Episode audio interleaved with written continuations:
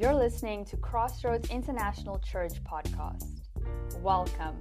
We hope this podcast will bless you from wherever you're listening to it. For more information, go to our website at xrds.nl. And now, let's get into the podcast. Good morning, beautiful friends. You know, every every time I get to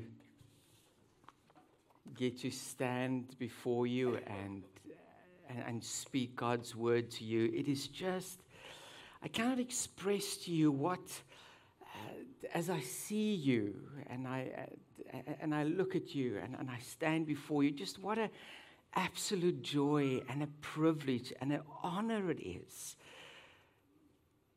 As I look at just you beautiful and precious people to come and speak God's word to you, God's people.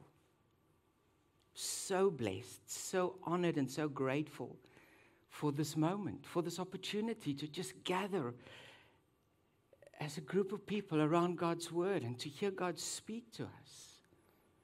You know, I'm just I'm just constantly reminded about just how fragile life is, how quickly things change. And you know, when, when everything is stripped away, all that matters, really, all that matters is your relationship with God. It actually, if you think about it, is all that you have.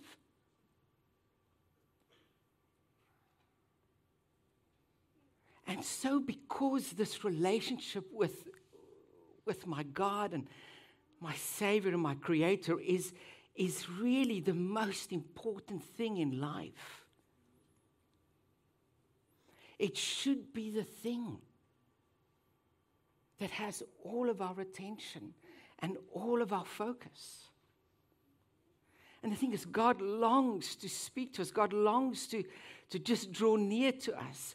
God's longing to be in an intimate relationship with you and me. And He's given us this great, this great vehicle, this great tool, this great gift to grow in this precious, all that matters relationship. And it's called prayer. And that's why, for me, this, this series is so important because I think it's important that we talk about prayer, about this thing that will help us grow closer in this one relationship that matters above all others prayer. You know, the thing about prayer is that there's this, this almost ironic twist in that the more God blesses us, we touched on this last week, but the more God blesses us, the less we pray. You know, we pray that God will bless us, and then God does, and then life is so good because I'm blessed. And then what do we do? Well, we do what we all do. We kind of, and we, it's not intentional, but it kind of happens. We kind of take God as life is good, and, and we're blessed, and we've got stuff to do, and places to be, and people to see. We kind of take God and we put him in the closet, and we say, God, you stay there. I'll get back to you later when, you know, life's not so good.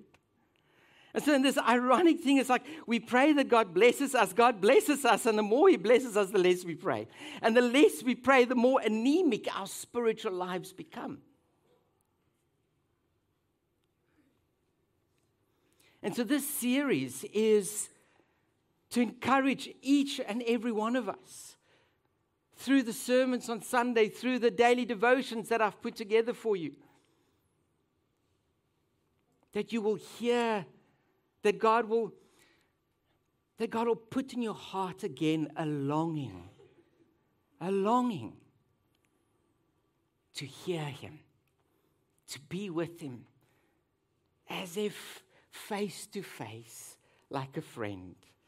We saw with Moses last week. And that's, that's what this is about. That's what the series is about. And so, to help us do that, to help us gather around prayer, to think about prayer and talk about it, I decided to take some well known characters in the Bible and, and, and to see, okay, well, let's look at their lives. Let's look at their, their ups and downs. Let's look at their, their highs and lows and struggles and how they prayed and, and how their prayer lives and their, the different seasons of life, how they managed to, to draw close to God and at the end of, of their lives managed to,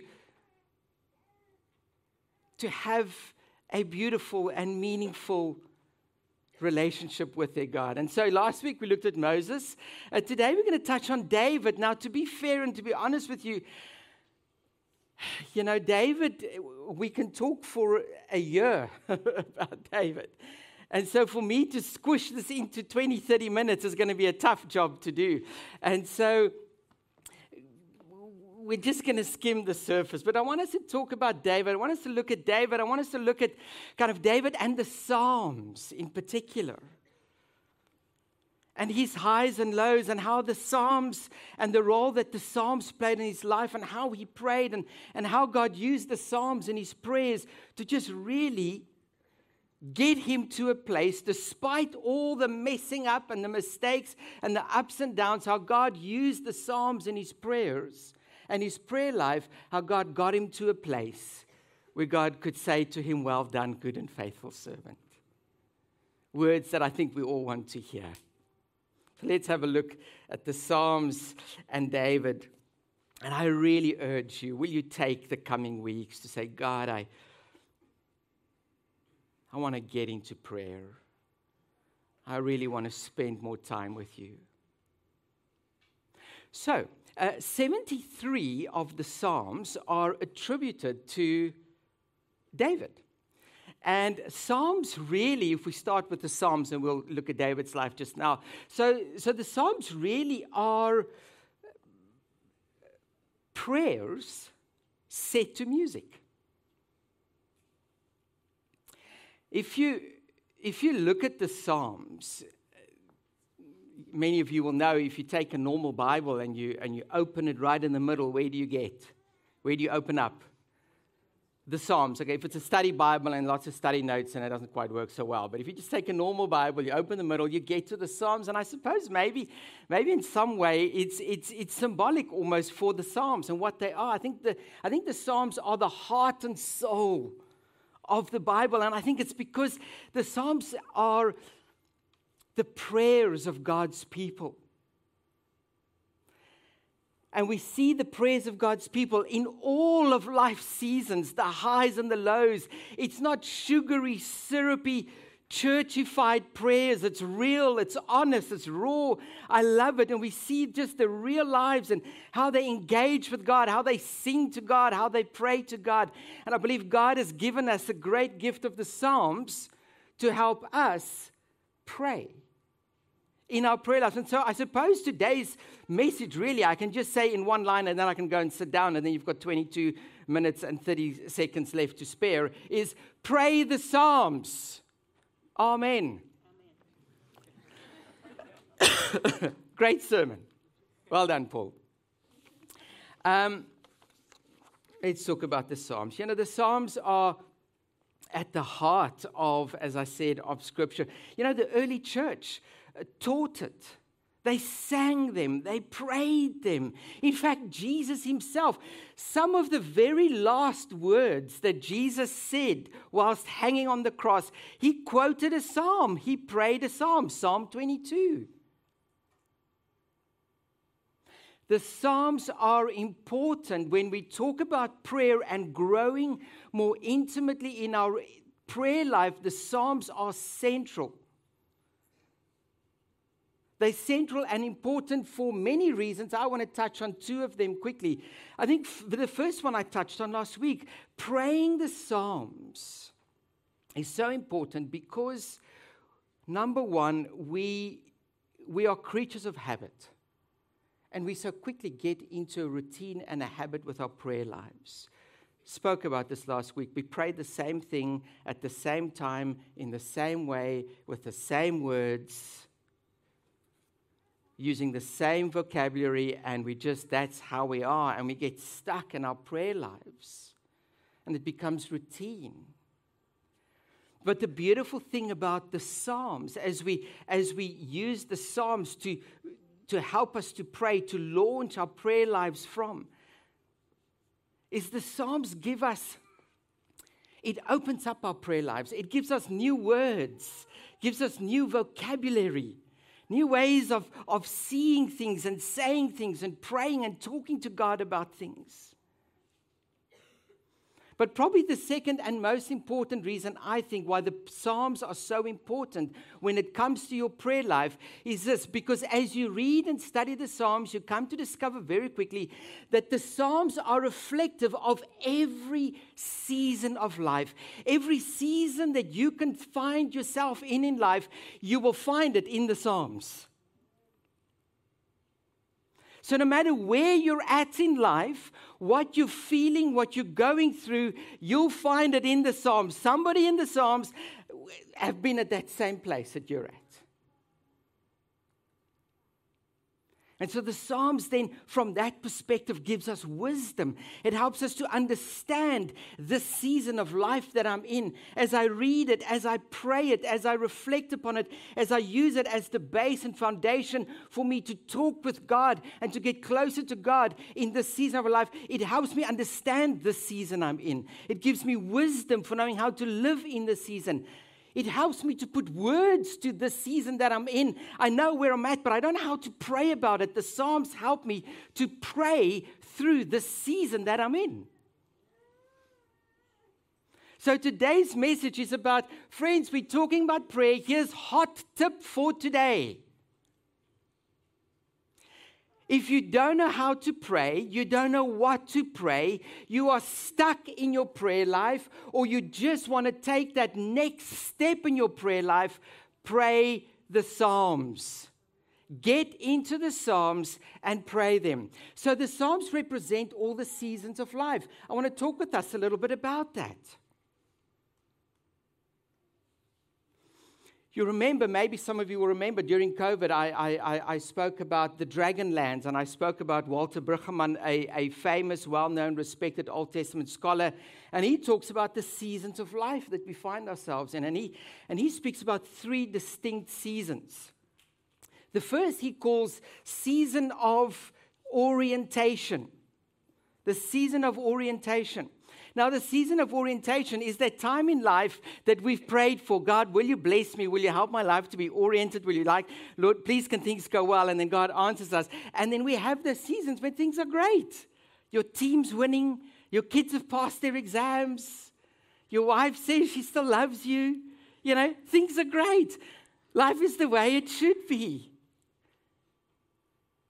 And it's in those moments, in those seasons, where we find those psalms of, of singing joy and victory, those psalms that speak about the glory and the greatness of God. And in the, in the season of orientation, I want to say thank you, Lord, but I just keep saying thank you, Lord, thank you, Lord. I'm surely I can say something else. Get into a psalm of orientation and see how the psalmist prayed that some, and you will use new words. I mean, for example, let me give you an example of a psalm of orientation. Psalm 1 gives us wisdom. Someone, blessed is the one who does not walk in the counsel of the wicked. You know, someone, right? Blessed is the one who delights in the law of the Lord. He is like a tree planted by streams of water Here's a good example of a psalm of orientation Psalm 19. Heaven is declaring God's glory. The sky is proclaiming his handiwork. Now, I mean, when, when, was the last time you prayed those words? I don't have those kinds of words, but I get into the psalm and, and I'm in a season of orientation and life's good and I'm happy with God and I want to pray and talk to God and I want to tell God, well, then, oh Lord, the heaven is declaring your glory. Oh God, the sky tonight, as I look at the stars,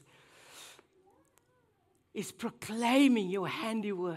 Aren't you great, God? Now, look, the one thing we know about seasons of orientation, just so by the way, if you're interested, come to me afterwards. I can give you a bit of a list of what Psalms fit in what season. We can talk about that just now. I scribbled it down on the back of my notes there. You can take a photo if you want. The one thing, the one thing we know about seasons of orientation is that they don't last forever. Right? Okay. Wish they would, but they don't. Seasons of orientation don't last forever, and I think maybe with good reason because it's in seasons of orientation that we tend to do what? Okay, God, will you go in the cupboard? I'll get back to you when I'm in a season of disorientation, which is the next season that Walter Brueggemann talks about in life. So we have seasons of orientation, and then for whatever reason, either I've drifted away from God, life is so good, I, I forget to pray, and, I, and, and, and God, my relationship with God is not my top priority anymore.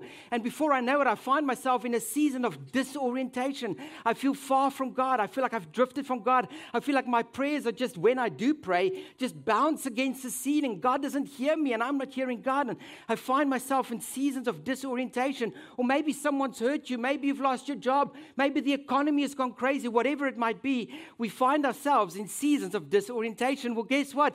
There are Psalms of disorientation that will help you to make sense of that season that you're in, that will help you understand it, that will help you put words to it, that will help you to pray it and talk to God about it.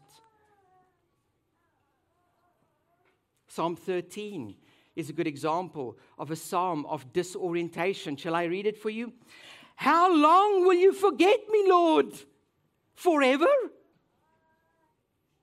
How long will you hide your face from me? How long will I be left to my own wits? Agony fill my heart.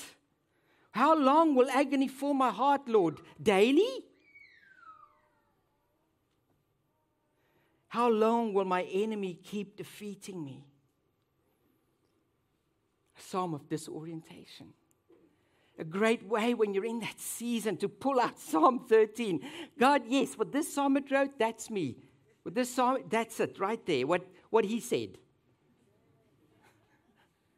That's my prayer. Another psalm of disorientation I mentioned already, Psalm 22.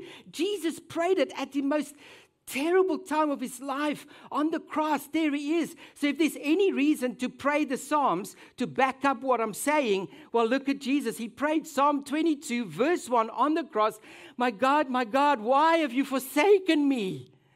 Psalm of disorientation.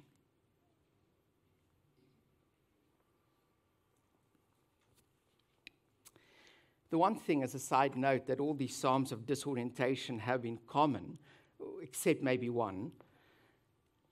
It's just as we spoke about Moses last week. You know, God speaks to Moses and God calls him. And in the end, you know, Moses pushes back and, he, and he's pushing back and he has objections saying, God, yes, but, and so on and so on. But in the end, Moses said, Yes, Lord, didn't he? Now, the, if you go and read all the Psalms of disorientation, they're full of complaints. God, how long will you turn your face from me? Why have you deserted me? My God, why have you forsaken me? And so there's complaints and there's disorientation and there's pain and anguish and struggle. But you look, almost all of them end this way In you I put my trust. You are my fortress and my strength. That's how they end. If you want to know how to pray in these tough, difficult seasons, pull out a psalm of disorientation. If you want to take your prayer life to the next level, if you want something to help you facilitate that, that intimacy, that growth with God, get into the Psalms. And then we move into kind of the third season, just as what seasons of orientation do not last forever, so too seasons of disorientation do not last forever. And then we find ourselves in the third season, and Walter Brueggemann calls this seasons of reorientation. And so you have the circular, and we see it in our own lives. We see it in the lives of these biblical characters. David is a classic example of the cycle of orientation, disorientation, reorientation. We find, and so seasons of reorientation is when things are looking up again. You know, you finally, you've been looking for a job for a long time, and finally you get that job. You know, things are, things are improving. What do you feel? You feel joy.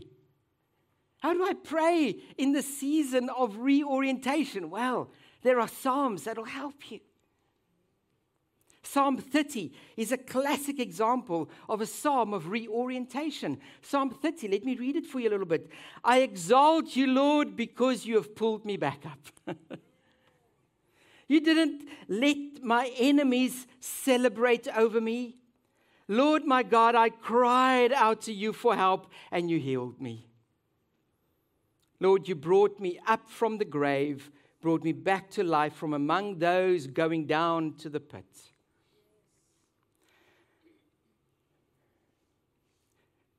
For every season of life, there is a psalm. They are a gift from God to help us pray, to draw us closer to Him, to give us wisdom for where we find ourselves at in life. And if you are stuck and not knowing how to pray or what to pray, I encourage you open up to the book of Psalms I want to ask you, first of all, okay, let's talk a little bit very quickly. How do I pray the Psalms? Okay, well, here are a couple of tips. Uh, first thing, ask yourself, what season do I find myself in right now? As you look at the, that cycle, those seasons, I ask you, um, where are you? Where are you? What's your season? Orientation? Disorientation, reorientation. Where are you? So you find, first of all, what season of life am I in? And then you find the psalm that, that, that kind of fits that season. I mean, if you are in a season of uh, orientation, then a psalm of disorientation is just going to depress you and it's not going to, well, it's not really helpful for me right now. So you know what season you're in, then you find the psalm that fits that season, and it's okay to do that.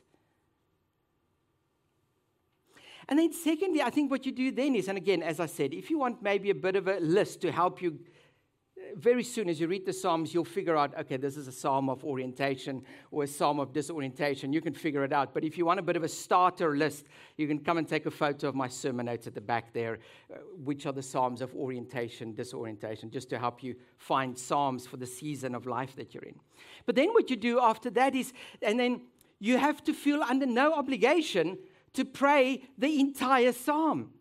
I mean, even Jesus didn't do that. He, he would pull verses from the psalm and he would quote, you know, just verses. And so what you do is, well, firstly, what season, season am I at? Find the right psalm for the season of your life, right? Then, secondly, is, is you, sorry, I forgot this. Secondly, you, you read it out loud. I mean, psalms were meant to be sung, right? So I want to encourage you don't just sit and just kind of in quiet or mumbling there. Let your brain hear it, let your ears hear it. Read the psalm out loud. It just does something when you read it and you hear it. And once you've read it, then you say, okay, Lord, I don't have to pray this whole entire psalm because undoubtedly there'll be a verse or two that will speak to your soul. God's Spirit will use a verse or two to speak to you. Then pick those couple of verses that God's drawing you to and pray those verses.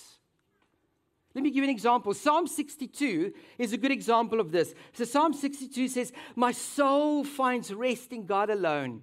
So, the first two verses I love. And so, just the other day, I was drawn to Psalm 62 and just the first two verses. So, I was praying just the first two verses. Verse 3 onwards, not that great because it talks about people um, that hate you and want to throw you off a wall. So, I'm like, okay, God, I. I don't know of anybody that wants to throw me off a wall. So, you know, I'm going to leave verse 3. I want to focus on verse 1 and 2. In verse 1 and 2, my soul finds rest in God alone.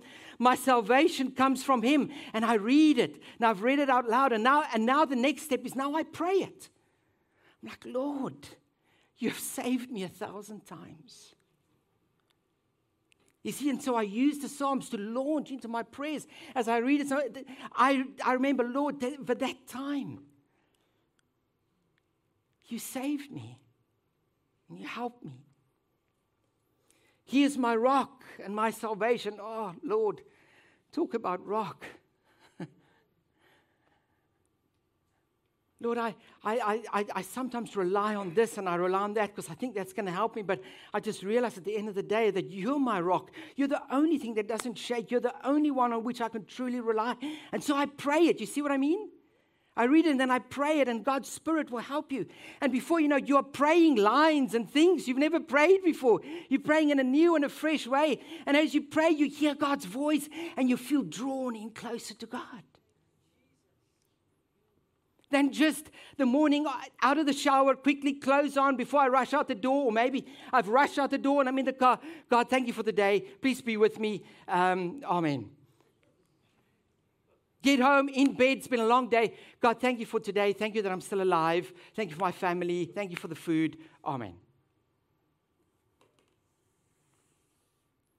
Pray the Psalms. Okay. David, quickly. Five minutes and we'll do David. okay. okay.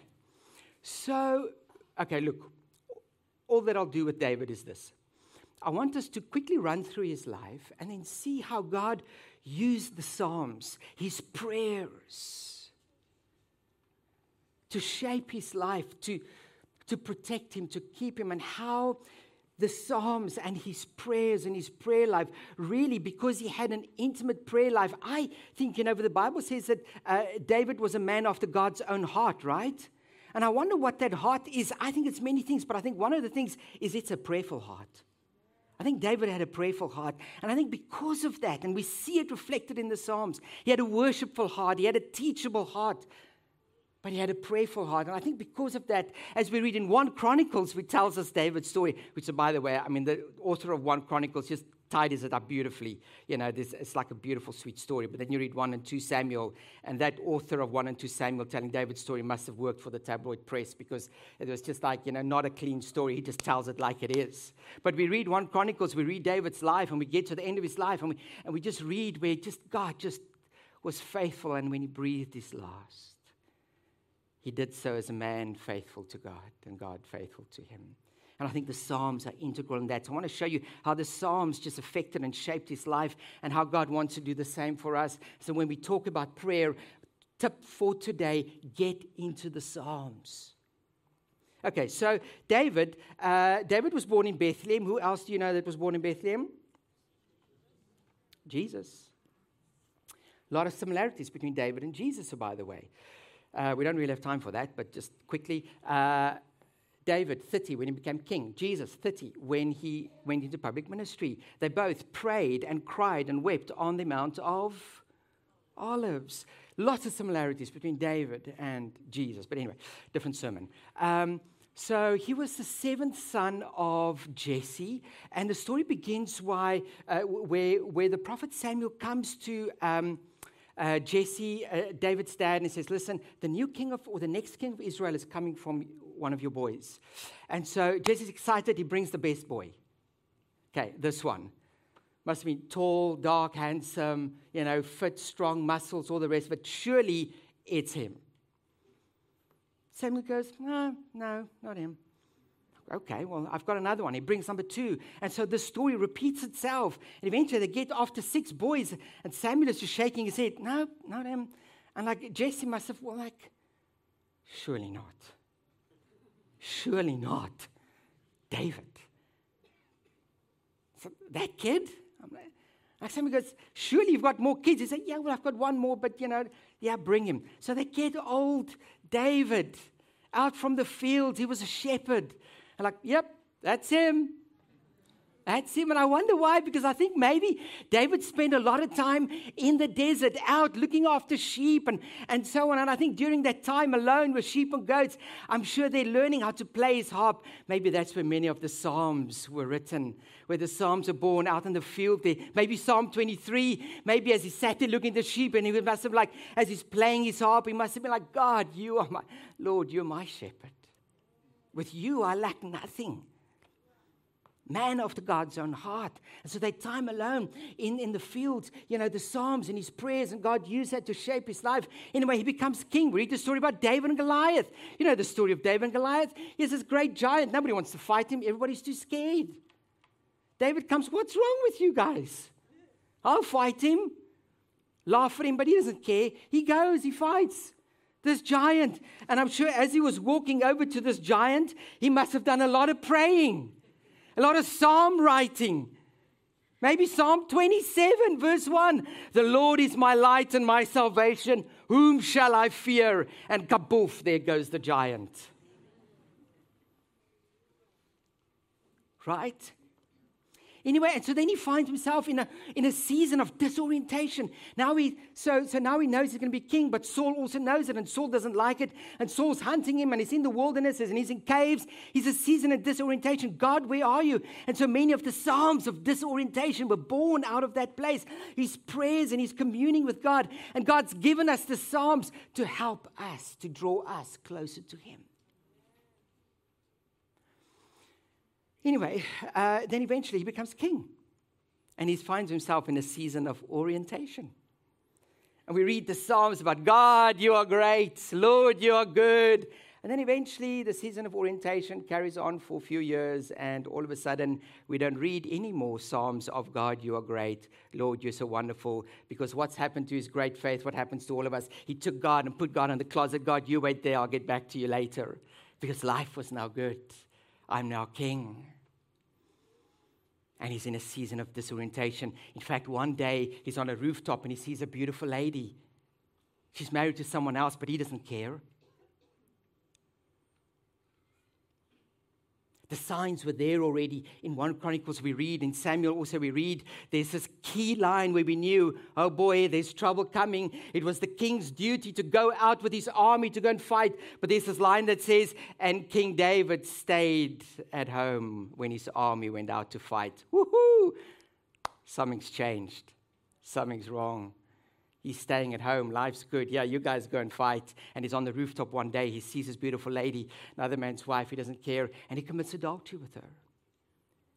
And he thinks it's okay. He thinks, you know, he thinks that everything's fine. Life will just carry on. Then he gets a message uh, King David, um, I'm pregnant. Oh. That's a problem. Okay, wait, I've got a plan. Okay, right. So he sends, he writes a letter to the generals because the lady's husband Uriah was out fighting battles. Okay, bring him back. So he gets Uriah back and he says, Okay, Uriah, you've done such a great job fighting for me. Here's your reward. Go home and sleep with your wife. Trying to cover up his sin. Well, it kind of backfires because Uriah goes, No, how can I do that? My men are out fighting and dying. I'm not going to go sleep with my wife. No, I'm going to stay here at the palace on your doorstep. David goes, Ah, oh, that didn't work. Comes up with another plan. Okay, let me get him drunk. I'm going to get him drunk and then, like, go and sleep with your wife. Still, it doesn't work. It's like, No, I'm not doing that. David, oh, what am I going to do? Season of disorientation, far from God. Okay, and so he gets, he writes a letter to the generals on the front. He says, Okay, here what you do. I'm going to send Uriah back to you. And in the heat of battle, you put him on the front line. And in the heat of battle, you draw all the troops back, you withdraw them. But don't tell Uriah. And he seals the letter and he gives the letter to Uriah to take to the front lines, carrying his own death sentence. You know the story. Uriah is killed. What does David do? He swoops in the hero uh, as the hero. Okay, don't worry, Bathsheba. I will take Uriah's wife to be mine. I'll care for her. What a great guy. A man after God's own heart. Season of disorientation. Nathan, prophet, comes to him. David, did you really think God didn't see?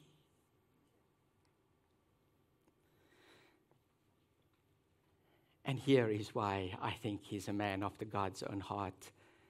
David saw and he fell to his knees and he repents and he prays again this tremendous prayer, this tremendous psalm of disorientation, which I have prayed a thousand times before myself. Psalm 51 Oh, have mercy on me, God. According to your faithful love, wipe away my wrongdoings.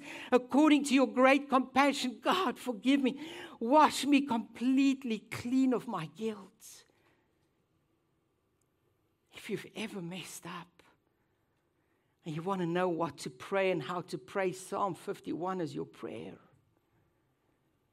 Purify me from my sin. And then verse 10, oh, Create in me a clean heart, O God.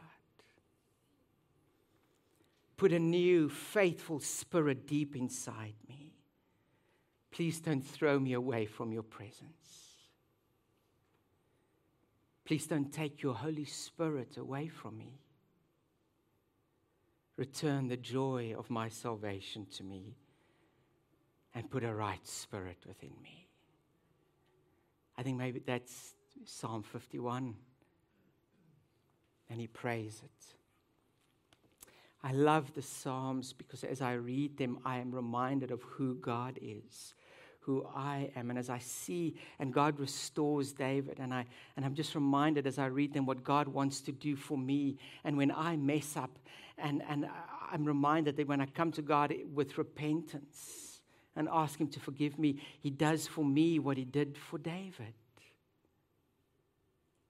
And the Psalms is that, is that place of connecting with God my, as I pray it, as I read it, as I sing it. And God does for me what He does for, for David. I'm finished, don't worry about it.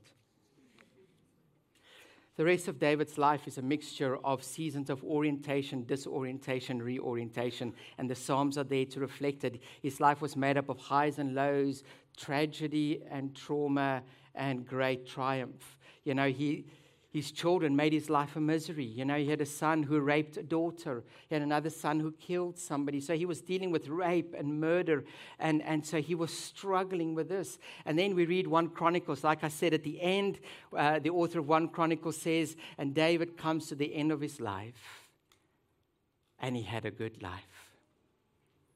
And he loved God, and God loved him. And I wonder as David breathed his last breath, I wonder what he prayed. Maybe this The Lord is my shepherd. I lack nothing. He makes me lie down in green pastures. Why don't you join me as we read in closing the rest of Psalm 23? He leads me beside quiet waters. He refreshes my soul.